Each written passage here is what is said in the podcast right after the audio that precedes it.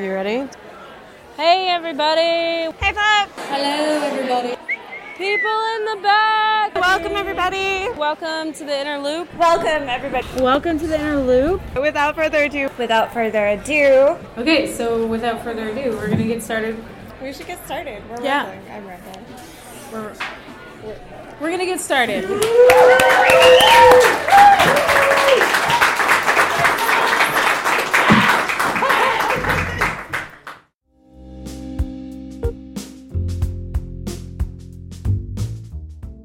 Welcome to the Inner Loop Radio. I'm Rachel Kuntz. And I'm Courtney Sexton. Thank you for joining us. If you haven't already, remember to subscribe to our podcast, leave us a review, and check out our website at theinnerlooplit.org. For any new listeners here on the Inner Loop Radio, we delve into all things creative writing, whether that be inspiration or craft, publishing or editing, how to make a living, or just how we all sit down each day in front of an empty page. Or screen. Uh, sometimes we play clips of local writers reading their work at our monthly reading series. Other times we invite those writers, as well as other members of our literary community, to join our discussion. On today's show, let's dig into what it means to be good. Is this like a philosophical question?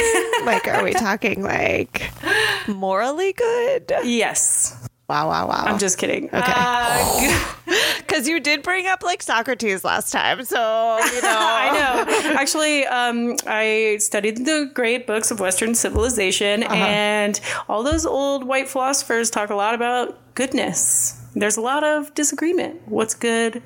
It's not good. They didn't ask any women, so It's true. so the same is true for publishing. Um, what does it mean to be good? So how do you know when something is good? you know, I it's really funny that this is the the theme of our episode this week because I was having this conversation with a friend who is not a writer um, just the other day, and we were sitting out on their porch um, you know having a little drink before dinner, and I was helping them pack, and um, my friend said to me, actually a poet friend did wa- walk by and and that poet friend's work you know came up and a friend said to me but how do you know? Like what you know when you're like reading a poem like what are the things you look for? What stands out to you?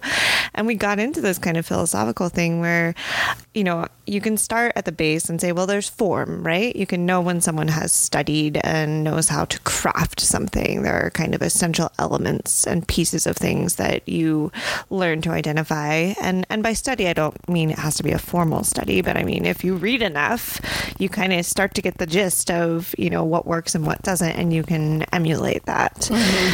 Um but then we also talked about that that other something right? Um that idea of poemness for example like stands out to me and and that kind of intangibility and that's almost what you look for like is it that thing that you can't put your finger on that just keeps pulling you in um I don't know. I, I think about that. I also I, when I'm critiquing work because I'm I, I consider myself a better critic than writer often. Um, I'm like I have good taste. I can't always do it, but I have good taste. um, yeah, I think there are there are definitely like a couple of different things you look for to define goodness again, and it's that like what is the intention? Is that intention conveyed? Um, is there something that surprises you as a reader? Is there something that stays with you as a reader? What are those lingering bits? Um, I don't know. I'm just Just go, rambling. you're like I could go on and on. um, so I I want to bring in our guest. So I'm going to throw it a break, and then we're going to come back and bring Liz in and talk more about these um, considerations, if you will. Um, so, for more on this, we invited our Authors Corner Spotlight to join us on the show, and we're going to tell you all about that in just a minute.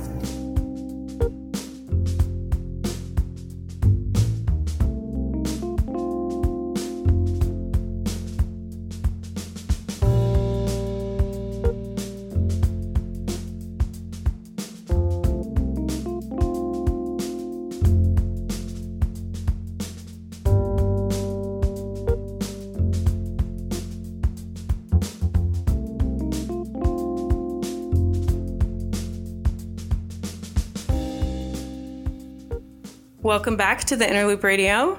we've been discussing what it means to be a good writer. And now we'd like to welcome our spotlight author from our brand new program called Author's Corner. So every month, we're really excited. The Inner Loop is spotlighting a local author who's published with a small to medium sized press, press um, or self published, and who doesn't have the resources for their own publicity team. So we treat a small publication as a New York Times bestseller, and we connect talented local authors to readers in the community. Our June author spotlight Author's Corner Spotlight is Elizabeth Deanna Morris Lakes, whose name is a line of iambic pentameter and whose book Ashley Sugarnotch and the Wolf is out from Mason Jar Press. She joins us on the show. Welcome. Hi, surprise! I've been here the whole time. um, so yeah, let's let's bring you in on this conversation. What is um, you know, you wrote your um, Washington Independent Review mm-hmm. of Books article on this subject. So why don't you tell us your thoughts, and then we'll jump in and hash this out. Impart your wisdom. We're gonna get the us, we're gonna get the answers. yeah, I mean, I think that the first thing you have to do is stop wondering if it's good, um, because so often I feel like we really just like expect things to be good or bad initially. And that can be, I think it's exhausting mm-hmm. and I don't think it's super productive. And I think also it, it sort of puts this pressure on you to be productive, which is like very much a product of capitalism. Mm-hmm. and uh, writing is like sort of, as far as I'm concerned, like a lot of the time antithet- antithetical to that. And so, yeah, when when do you know it's good? You know, way further down the line, that's when you should be mm. asking yourself that question. First, I think it's okay to just like let your writing exist, let it sit on the page, play with it. And from there, you know, once you've been working with it for a while and you have a sense of scope and you have a sense of your, your the purpose or the thesis of what you're doing, even if that thesis is just like beauty, right? Mm-hmm. Um, then then I think you can be like, okay, you know, is this good? But from there, you will already be pretty intimately familiar with the work. And also, hypothetically, you may have shown it to other people. Mm-hmm. You will have gotten feedback. Hopefully, those are people you trust and not terrible people. and if you, from there, you'll be able to say, I think, you know, this is good. But good also is like, is it fulfilling the need that I want it to. Yeah, that's what I was thinking while, while you were talking. Like the, the question changes. Yeah. It's not is this good? Once you you know what you're trying to do, you mm-hmm. can ask yourself, is this serving the purpose that I'm trying to achieve? Does this achieve? Yeah, exactly. Like each part is this serving like the overall, you know, good in the philosophical sense of the piece. Um, and then when everything everything that's in a piece is intentional then it it has to be good. Like well, in the right, really good. well, so that this I think it's really messy, right? Because then are we also talking like good from our perspective as the writer, or good from a reader's perspective? And are those things always the same? No, right but that's fine. Yeah. I I am a person that I feel like Twitter specifically loves to say how much they people people on Twitter love to say how much they hate their own writing and uh, I love I love my own writing. Yeah, like, like even though Can't like relate to that. I mean, maybe this is why I'm less like emotionally distraught over thinking about if my writing is good or not. Because usually when I write something, even if I know I need to revise it, mm-hmm. I'm like, oh, cool, I did that. There's something about it that still feels right. Yes, or or good. Yes, but it's, it's also very much like okay, I wrote down the words yeah. that I meant to say. Yeah just now. And then later, if I look at them and I'm like, oh, I'm realizing now that even though I did the thing I wanted to do, maybe I could do that in a way that would be more clear to other people. Sure. So, yeah, I mean, I think that, I think it's just like, you just got to go into it with love. so there are iterations of good. Yeah. Well, and also, like, I, this I, is getting so meta with the amount of times that we've said good in like 50 different contexts. I know. I know. I'm, it's I, very apropos. I know for a fact that I'm skipping ahead here, but it's very appropriate. So I'm going to bring it up, which is that I know you had said to me earlier that we were going to talk about drafts. Mm. And I think that this is a perfect example of this. And because the shitty first draft. Yes, exactly. But I the question you had specifically said to me in this email, this is some behind the curtain shit right now. was we don't what are you talking about? We've never met you before. never before. I walked into this house, I was blindfolded. That's right. Um, what is that uh, the question was what are the most drafts you've written of a piece? And this is my answer to this, which I know you're not expecting. So get ready. When I was 17, You're like zero. yes, I everything I, I, I write and then I, I Let it go. It's gold. she just comes out her fingers. So when I was 17, I wrote a I was writing spoken word poetry. Cool. And I wrote a spoken word poem called Affection Addiction. I had just broken up with my boyfriend who was very annoying, bless him. He just got engaged. Um, which I feel very or yeah. then? Oh no, like just now, like Got a it, few weeks ago. I was Presently. like, good for you, man. um, because he was a sweet he was a fine dude. He was very sweet. He just was like so annoying at the end. And I broke up with him and I immediately was like, Oh no. I don't have anyone to make out with. and this sucks. Um, I I like had always just like my whole life had wanted people to touch and I and even now like my four and a half year old weeps because there's not a real person that can sleep in bed with him. So like so like you know that was me except you know many years ago. And so I was very upset. So I wrote the spoken word poem called Affection Addiction, where I was trying to grapple with the fact that like I was at sea. And it had lines like, um, I'm addicted to birds singing and you draped over me as a robe. That had never happened. Has now, but you know, um, well, also 17. yes, exactly. Right. Oh, yeah. And so I wrote this poem. I performed it a lot.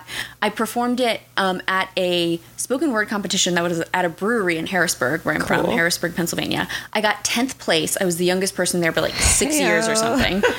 um, and then, you know, that ended. And, but that was the first draft of something else. I see. So then I get to college, and I'm a creative writing major, and we have to write essays. And I am thinking a lot about my relationship with touch. And I wrote an essay, but I wrote about, you know, this line between like, when you want to be touched so badly, you let yourself get touched in a way that's not good. So then uh, I wrote um, my book. I was working on my book, and I have a line in Ashley Sugarnotch in the River where she is um, lying on the shore of an island in the middle of the Susquehanna. And she says, um, Then the flies come, the large peony ants, and crawl over my neck, routing their way from the line behind my ear to the muscles that blur the definition between neck and shoulder. Um, and then she says, um, my sink, my sweat sinks into the moss, and I am grateful for this respite of affection. These hair thin fingers that crawl over my body. And when I took that poem to workshop, everyone was like, "Who wants bugs to crawl on them?" And I was like, "Yeah, that's weird. Who wants that?" As I'm like going outside, you know, on my breaks and like lying in the grass and hoping Just the ants any show kind up. Of feeling. It feels so nice um, if they don't bite you, um, which they do bite Ashley. Occasionally, Sorry, yeah. sweetie. Um, okay, so now that was like the next draft of this, right? And then, um, but right before I was pregnant, into being after giving birth, I wrote an essay called "Touch Me," and that was the final draft. So that got ended up getting published by the Rumpus. So you can read it. Awesome. And um, Note to listeners. yes, touch me. Elizabeth Deanna Morris Lakes will just bring up the the essay on the rumpus Are because you I sure am. that's what it'll bring Well, up? let me tell you, I am the only Elizabeth Deanna Morris Lakes. something that was intentional. Great. Um, so yeah, so that is what I mean when I say like we really have to like divorce ourselves from what is thinking about things being good because affection addiction was good. You know, mm-hmm. it was good because I was good at performing it. It was well written, and other people said it was good, right? I won this competition. But it was the first draft mm-hmm. of something that I was trying to work through. or I mean, I guess it was basically 10 years A between. Yeah. Between, I mean, maybe even 11 years between when I wrote that and when Touch Me got published. So if you, which I feel like must be overwhelming. It's your leaves of grass. Yes, basically. Except I'm not just going to keep adding to the same book and be like, mm. same thing, same thing. Is that what we all do every day? so yeah, I think, you know, you have time. You have time. Just keep working on it. And maybe something that you didn't think was a draft is actually a draft. There, I actually even left That out one happens of to the me all the drafts in there. time. Yeah. I get too excited about first drafts sometimes. Like I'm like, yes, it's here, it's good, and then I go back and I'm like, "Ooh." Yeah. I I feel like I write this. things and then throw them away. And then when I come upon them later, I'm like, oh, yeah. Or I'll be like writing a story and I'll be like, I wrote that thing that one time. that Where in can I there. find it? Where Where can I I- find it? This is gonna fit perfectly right here. Yes. Um, yeah, but that like you know, I don't know. That that makes me think about. Um, I was listening to Bob Iger on the way here. Who was the CEO of Disney when they like acquired um, uh, 20th Century Fox Okay. and Marvel and Pixar. Um, anyway, he's clearly like the best at his thing What what he, he does, the thing that he does, which is so different than the things that I do. Um, however, I still related to a lot of the things he was saying, which is so interesting about humans. Like, uh, you know, as writers, we're interested in everything, and here's why: because you can turn anything into your own story. Um, but he was saying how he had invested in this cop musical television show Okay. um, called what was it called? Cop Rock or something. Missed that one. Didn't come up in my queue.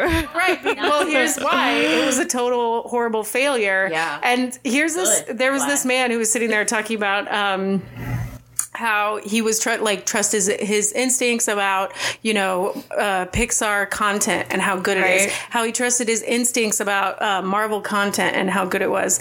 And then he was telling this story about how his instincts were telling him that this cop musical was it, man, because nobody else was doing it. And he was like, "This is good." Like he was telling, he was saying like his instincts were saying like this is good, and it fucking flopped. It was terrible, and it didn't go anywhere. And then the next thing that he did, like, did succeed, and it was like NYPD Blue, and that one he was right about. Yeah. And so, like, you know, he was saying like, I don't regret. You know, investing That in cop yeah, rock, first like because you have to take risks in order to succeed. And in order to be like at the front of your field, you have to be willing to fail. Absolutely. And that applies so much to us. You know, Yes. how can you be like, uh, how can you be a creator if you're just copying at what everybody else is doing? Oh, we fail every day. I mean, I think that's part of the a great part of the process, right? Because it builds resilience for one. Um, Not just that, it's like what creates like avant garde. Like experimenting is where the juice is. yeah. Juice it out. juice it But again, I think it comes back to like which part of something are you failing at, right? Like there's there's just layers that I think if we're trying to get back to this question of what is good, it's just like you can't. There's no one answer. And the one thing I will say too is as long as you're writing honest to goodness, like kind things. Because I think the one thing is that there are plenty of people who have written things that are like harmful because they're like racist or they're sexist or they, you know, there's somebody Right, we're the- talking content wise. yeah, but, goodness. but even yeah, yeah. so, like, if that exists, then and then it ends up being something. Let's say, God forbid, it gets very popular and it ends up influencing people and then harming people because of that.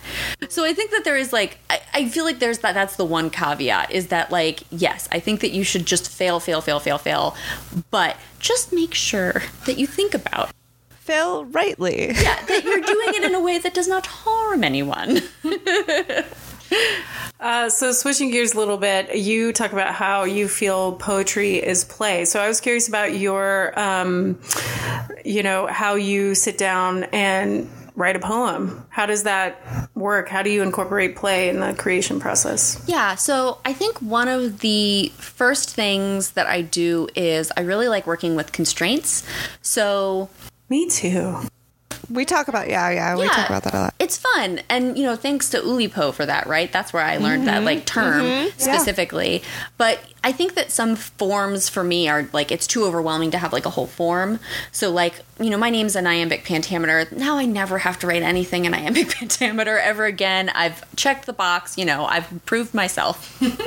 and that's like too hard for me. But okay, what about looking at something with some sort of pattern that matches a mm-hmm. sonnet? Mm-hmm. Or what about syllabics, right? Mm-hmm. Where now you're forcing yourself to reconsider language. And so that I think is a really great way to do things. But that said, I usually don't do the first draft with a constraint like that. Usually when I'm writing, um that might not be totally true.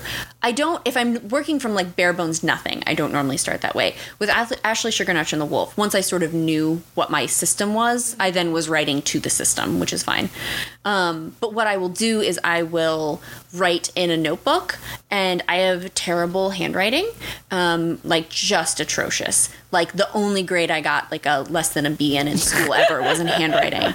Um, thanks for nothing, Mrs. Gilbert. I am assuming she is dead. But yeah, so I, I write it out, and it usually ends up being in paragraph form because my handwriting's so big and messy that like in any notebook, I'm not actually going to be able to get line breaks. Or if I do get line breaks, they're all just like you know I type it up and it's like an inch on the page. It's like very skinny lines, and so I usually do that. And then another really important part to my writing process, which helps with the play, is I will completely retype poems. So do you know about the studies that they've done on this? No, tell us. Uh, vaguely, I think. Get ready, baby. So basically, they've done some studies on um, students writing composition papers. And before word processing, um, which I by that I literally mean a word processor, before that moment, Right. students had to completely retype papers when they were Yeah. revising them. And so just the act of retyping automatically like smooths out and fixes Sure. um, the way that they're writing, as opposed to when you have word processing, you can go in and you can wake, make edits Immediately. immediately without having to use whiteout, but you aren't um, like doing those sort of more material changes. And so they basically did a study where they had students write papers one way and write papers the other way. And they found that the students made way more edits with word processing, but they weren't material and they weren't good. and so, or, you know, it was a typo, fine, who cares? Right. Um, but with retyping it, it just smoothed everything out. It was, but it was also like natural. Like the students did like very little work to get to that point. And so once I go from the notebook to the computer, the act of retyping ends up being the first sort of active play because now's the first time that I'm actually seeing like how am I arranging this on the page? Mm-hmm. How am I using white space? What are my line breaks actually looking like? And then from there, I try to, unless it's like, sometimes I will still do the sort of line edits depending on how far I am, but if I'm doing a full draft, I re- completely retype it. And that allows me to um, play around if I pick a new constraint. It also, this is the other thing, I feel like people don't talk about this. Having drafts does not need to be linear, No. but nobody ever does that. Oh, I'm a collage artist. I literally like cut pieces from drafts and like paste them, like have them spread out on the floor and But piece them together. what I mean is taking like a draft and writing two drafts from the same draft. sure. and i think that that also allows you play because you can because i feel like especially for younger writers they're like well i can't like they don't want to abandon anything And and a single idea, and right? a single idea Yeah. Mm-hmm. and so by allowing themselves to branch into mul- to, to mul- like draft 2a to b Mm-hmm. to c i think that gives you more room for play because then if you do something and it totally fails then um, you still have this sort of like second draft that's like slightly different or that's a, a you have this base draft that you're working off of and if you do three drafts you can do exactly what you said Mm-hmm. and collage them together in a way that's better I think also um, the listening to you talk about the idea of retyping, in a sense, is um, has a similar effect, I think, to reading out loud, right? Because as you're retyping, you're hearing it again over and over, and hearing it differently, and mm-hmm. seeing it, but you know, yeah, and Yeah, the other thing I've been doing lately is recording myself, reading Yep. it aloud, and then listening back, which is an interesting. Mm-hmm. i used to do that all the time Yeah. i haven't done it recently I know. I feel like all the time when I Yeah. Younger. I feel like I've I've recommended that to people, and then I've never and actually I've done gotten it. away from it. Um, no, Yeah. I never actually did it, and then I started doing it recently, and I was, and I'm like, oh yeah, like for what, especially for pieces that I'm stuck on, and I'm like, Mm-hmm. I know this can be better, but I can't exactly. Something about this isn't quite right. Like it just gives you a new way of processing Mm-hmm. it. But yeah, you play a lot in this book, and what I've read from it. So why don't we hear a couple poems so that we can put a, put this conversation in context. I like that. I'll start with I'll start with the first Ashley poem because that's a good one. And that's where it all began. Ashley Sugarnotch and the Big Red Bow. I just hate how thin and toned my legs are. My arm and leg hairs are so light I barely even have to shave. Can't my body be a little lopsided? One leg shorter than the other? I saw a young girl at the mall with these shoes, one wedge and the other flat. It compensated. I want to need to compensate. An old friend was born with two thumbs on one hand. Her parents cut one off, a shame for sure. But with the one she had left, L shaped, she could smash anyone in thumb wrestling. She called it the sledgehammer. My fingers? Even in winter, the cuticles don't tear. even chewing them. Maybe I wouldn't mind looking so lovely and framed if I had something like a heart surgery scar, or like heart surgery and a scar I could show off with strapless dresses. We weren't rich growing up, we were comfortable. If I had needed the surgery or those shoes, we could have afforded it. This isn't so ridiculous what I'm asking. My mother and father smoked cigars occasionally, had a glass of wine with friends, but these points of decay don't interest me. I'm not interested in some death film only visible when my body is pieced apart during autopsy. Even my ears are the same shape. Maybe something will just happen, you know? Some sort of accident or mishap. My father lost a chunk of ear during a war something similar. He would always touch toward the blank space at the dinner table to remind us of something we couldn't know. But this was before. I'm trying to know the things I can't. For Halloween, I wore my green swimsuit bottoms and a big red bow tied around my chest, a new car, and a new car model. Everyone asked what I was. When I told them a present to be presented, they tugged at the bow and looked past my eyes.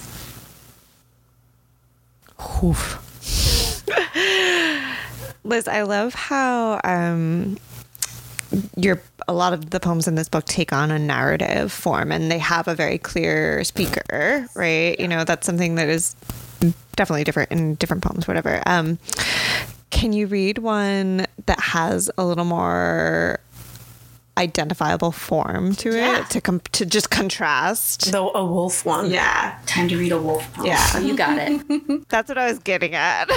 Can we have the wolf? so I'm going to read um, the Sestina.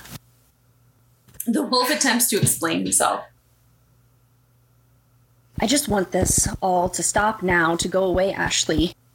The feeling that saturates my skin at night, like my skeleton is pulling away from my flesh. Just like it's new and implanted, but rejecting my body, an infection. I want to be whole and composed, to last through the night without shoving my hand in the hot water or numbing my face with ice. The water running down my neck. How do I stop this, Ashley? My hands are full of static I can't squeeze out. The last thing I want is to find you in my dreams tonight and crack open your ribs and rid your body of its organs. Is it so unreasonable to want a justice for myself? A new ending where I justify I'm not a wolf inevitable. Finding you in the water of the river and holding you down, your body putting up a fight because that's human, Ashley. It's human to fight against what we want at night when the exhaustion wears through the last set of reserve and control. I wonder when my last guard will shatter and I'll become just less than human. The other, unrecognizable and willing to be held in straits beneath the water until I can no longer breathe. It's so easy, Ashley, for them to see you as less than a body and certainly not a soul. They won't see my body full of electricity and my hands and fists trying to last against the jerking muscles and teeth bitten on my tongue. Ashley, you know, I never want to hurt you in the dreams. I just lose myself when covered in fur. I'd rather bathe you in water cool and blessed. I'd rather find you like a lover in the night and curl at your feet, a good dog. And in this tender night, we'd know, though our dreams might be bad, our bodies would be still. I'd wash you clean with river water in the morning, and our restfulness would last through the day. But if I get too close, I might just forget these hands are mine, Ashley. Ashley, will either of us make it through the night just long enough to see the sun's body rise one last time over the river's sparkling water? The answer is no, by the way. She does die at the end. Just spoiler alert. God. Wow. so I have such a hard time. Um, well, first I was like distracted trying to like follow the rep, you know, like to follow the form, which The six the six words are Ashley, night, just, body, Right. last, and water. And just I play with just becomes justify. yes, you can, and, and I love that kind of play. But uh, so I am a I'm a a canid researcher and uh, conservationist, and um, I always, you know, one of the big things that we have such a hard time with in that realm is convincing people that wolves don't prey on people. Well, but this isn't a wolf. This Right. isn't. This is the mythic wolf. This Right. is the big bad wolf. Right, but that's the problem because it is a pervasive myth Yes. and people think it's real. but nonetheless, beautiful piece. Thank you. Yeah, I, I love how visceral all the Yeah. language is. Uh, you know, it makes you uncomfortable. Oh yeah, In a good way. pleading In a good in it. You know, like you do empathize with what you know in your mind is supposed to be the bad guy, Yeah. right? Going back to that good versus bad. Hey, it's all connected. Yeah, and this poem specifically, um, I think, kind of fucks with people because I'm not trying to say that the wolf is suddenly good and we should Right, forgive him. right. But I think that something I think about a lot is with, and you know, I wrote this book before like Me Too became like the thing Sure. that it is. But something I think about a lot is that we're we're, we're having to be, and I'm not saying that this is a, a this is not a criticism, very reactionary, mm-hmm. and sometimes reactionary, you know, years after things happen. And something that I'm very curious about is how do we stop the cycle before it happens? Mm-hmm. And so here, I wrote this poem in part because you know, Ashley can't get out, but neither can the wolf. The mm-hmm. system is built to support the wolf, and so it's very easy for the wolf to stay in the system, even if he's trying to fight out. Just like the system is built to hurt Ashley, and so mm-hmm. it's very hard for Ashley not to get hurt, even though she's trying to get out. Hmm. On that note, it's deep. no, I, I love that. Um, it's so topical and it just feels very. Um, Yeah, talking about just, you know, systems in general, this and others, kind of where and how do we break them down? When should we break them down? What is working? What isn't? Yeah. and how do you break the cycle? And how do you insert yourself into Right. that place too? Uh, well, this has been such a great discussion. Uh, you can buy Liz's book, Ashley Sugarnotch and the Wolf, online or in person at Potter's House local bookseller. That's right. And you can find out more about Liz and our Authors Corner program on our website at theinnerlooplit.org slash authors corner. Keep a lookout for Liz's article forthcoming in the Washington Independent Review of Books. And throughout the month of June, um, if you order takeout from our industry partners with uh, Eat, Drink, Read, Potter's House Pie Shop, Shaw's Tavern, and Revelers Hour, all in DC, um, you'll see Liz and her book featured in that campaign. Uh, Liz, thank you so much for letting us pick your brain. Will you stick around for some trivia? Yes. All right. Up next, we're going to play a little game because Rachel loves games called Ante Mortem. Not an- Up next, we play a little game called Ante Mortem or Post Mortem. Stay tuned.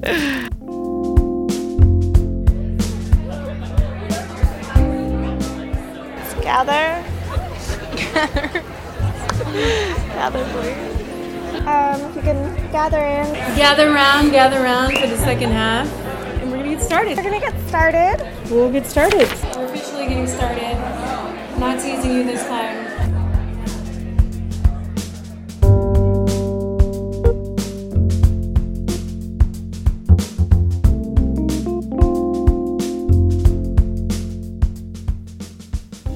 Welcome back to the Inner Loop Radio. We turn now to some trivia. I'm calling this ante-mortem or post-mortem. I'm going to give you an author, Liz and Courtney, and Okay. you have to tell me if they got famous before or after they died. Oh, good. This is a fun one. Right? Yeah. Okay. I did a lot of research, which was really fun. Um, okay, let's see. Let's see. George Eliot. Are we alternating here? Are we like You keeping can both score? guess. Like, you can like, collaborate ask on your me another answer. style? This is Wait, a wait, don't tell me. collaboration effort. okay. What do you know about George Eliot? Nothing. How many L's or T's? One of each. But anyway, stay Before on point, after? you two. This is a short game. Um, I'm gonna say before. Before she died. Sure. Before? Yeah. That's accurate. Yay! She published many novels throughout her career, the last of which was Middlemarch, and uh, which was published when she was 52. Hey. And th- she was pretty successful, Good. which led to pub- public scrutiny of her private life and Well, right, caused a lot of drama. But still, Yes. she's recognized. okay. How about Sylvia Plath? Oh, I have so many feelings about this. Oh, Does I mean, it count as- Yeah. But I feel like we know her mostly because of, Of after. after. So I feel like this is a trick question. Yeah, This is a trick question. This is, I, I counted her as after she died Yeah. because she killed herself one month after writing The Bell Jar, and she won the Pulitzer Prize 19 years after her death. Later. All right. Yeah. I'll call that one after. Yeah. Yeah. All right. Uh, Zora Neale Hurston. Oh, Before. no. Before, yeah. No. No. Sorry, Zora. She died broke, buried in an unmarked grave, and her writing wasn't revived until 40 years after their I eyes had were watching God was No over. idea. Wow. Wow. God. Okay. Well, now I just feel are. bad. Yeah, right? Uh, Toni Morrison. Oh, Oh, before. before. Did you guys? Yep. She, She also also just died. Yeah. so- Yeah. yeah, that's true. She won the Pulitzer for Beloved at 58 and the Nobel Yeah. Prize for Literature at 63. That's pretty baller. It is also. baller. Okay, late life writers, Yeah. okay? I wouldn't, but I wouldn't. No, I think it's baller because I wouldn't call that late life. Like, no, I mean like later in life. Like I feel like you know I mean? publishing is obsessed with like the debut authors Yeah, yeah, these days, especially the last five years. It's like he's Agreed. young, he's brilliant, and his first book was like off the charts. And it's like I well, love how you say he also. most writers only because I'm thinking of a No, specific I- writer, I know. which will rename, remain unnamed. Um, but uh, most writers just like toil away their most of their lives getting better and better and better Yeah. in obscurity, and then they get famous. But anyway, on uh, a rant for another time. Okay, John Keats. Oh, Keats um, was after because he died when he was 25. I knew you would know this one. Yeah. And he, um, a lot of, I used to, whenever I was reading him, I was like, God, these poems are so boring. And my professor, Jen Atkinson, was like, Liz, they're not, Oh, I they're love not, Jen. oh yeah, Jen's the best. She was like, they're not boring. He was the first one to do this. Right, right. You always, you always have to put things in context, right? Like, you gotta, she's like, you gotta calm down. And I was like, aw. Fine. Fair. Um, apparently, a friend of his claimed that cruel reviews of his poetry expedited his death. I do vaguely remember that, like He as a was so- rumor. yes. So emo. Um, okay, let's see. I think we have time for one more guess. Yes. Okay. And then I'm going to just tell you a bunch of information real fast. Okay. Uh, Wallace Stevens. oh, before. Yes. but he didn't win the Pulitzer until a few months before his death. Oh, I'm glad Okay. he was alive. Yeah. Yeah. This is great. And he worked most of his life as a lawyer and then a vice president for an insurance that. company. Yeah. Um, okay, and then speed round. Mark Twain um, didn't write his first book till he was forty-one. Um, Mark the Twain. Franz Kafka was an insurance salesman for most of his life, and That uh, tracks. he didn't get famous until decades after he- his his death. Uh, Herman Melville failed to achieve his success with his sophomore novel Moby Dick, which only got famous 20 years after his death. So that whole sophomore novel, um, you know, stress, like when you the freshman novel is so great, and then the sophomore one, that's real. Okay. H.P. Lovecraft, Emily Dickinson, um, Edgar Allan Poe is an obvious one. All after they died. Wow, wow, wow. That's it. Yeah. well, I'm I famous and I'm alive, us so then. yeah. There you go. You're famous because you're on this podcast, podcast, for one. so- yeah, clearly. Well, thanks for playing my little game with us. That's our show. Join us every other Monday. Uh, our podcast rocks, but did you know that the Inner Loop has lots of other programming for writers in the DC area? I write all the dorkiest lines for Courtney. we have readings, retreats, workshops, a summer residency, and more. And you can read all about it at one more time, I'll tell you our website, theinnerlooplit.org, where you can also donate to support this podcast and local literature and writers. Follow us on Facebook, Instagram, and Twitter at the Inner Loop Lit.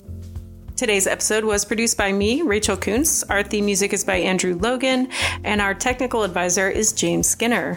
Thanks again to Elizabeth Deanna Morris Lakes for joining us on the show. Just rolls off the tongue.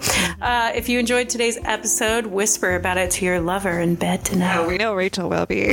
but better yet, leave us a review. Such as. It's better than fracturing your ankle by stepping in a hole. All right. That is that is that is some. That's at least that's true. a rave right there, folks. Which is what I did last week. Take it, take it from our guest, and don't forget to subscribe. Subscribe. And you will never, you will never miss an episode. Happy writing. right on.